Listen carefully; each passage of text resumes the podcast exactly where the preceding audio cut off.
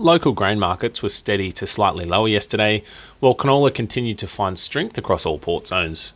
Looking at international markets, Chicago wheat futures continued to slide overnight as further technical selling and a generally bearish market pushed prices lower.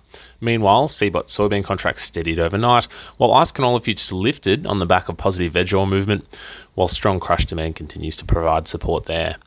Looking at local grain markets, we expect grain prices will ease slightly today while canola should lift, though a rising Aussie dollar may begin to weigh on export-orientated port zones.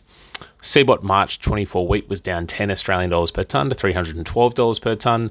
Ice January 24 canola was up 6 Australian dollars per tonne to $780 per tonne, while Matter February 24 canola was up 5 Australian dollars per tonne to $732 per tonne.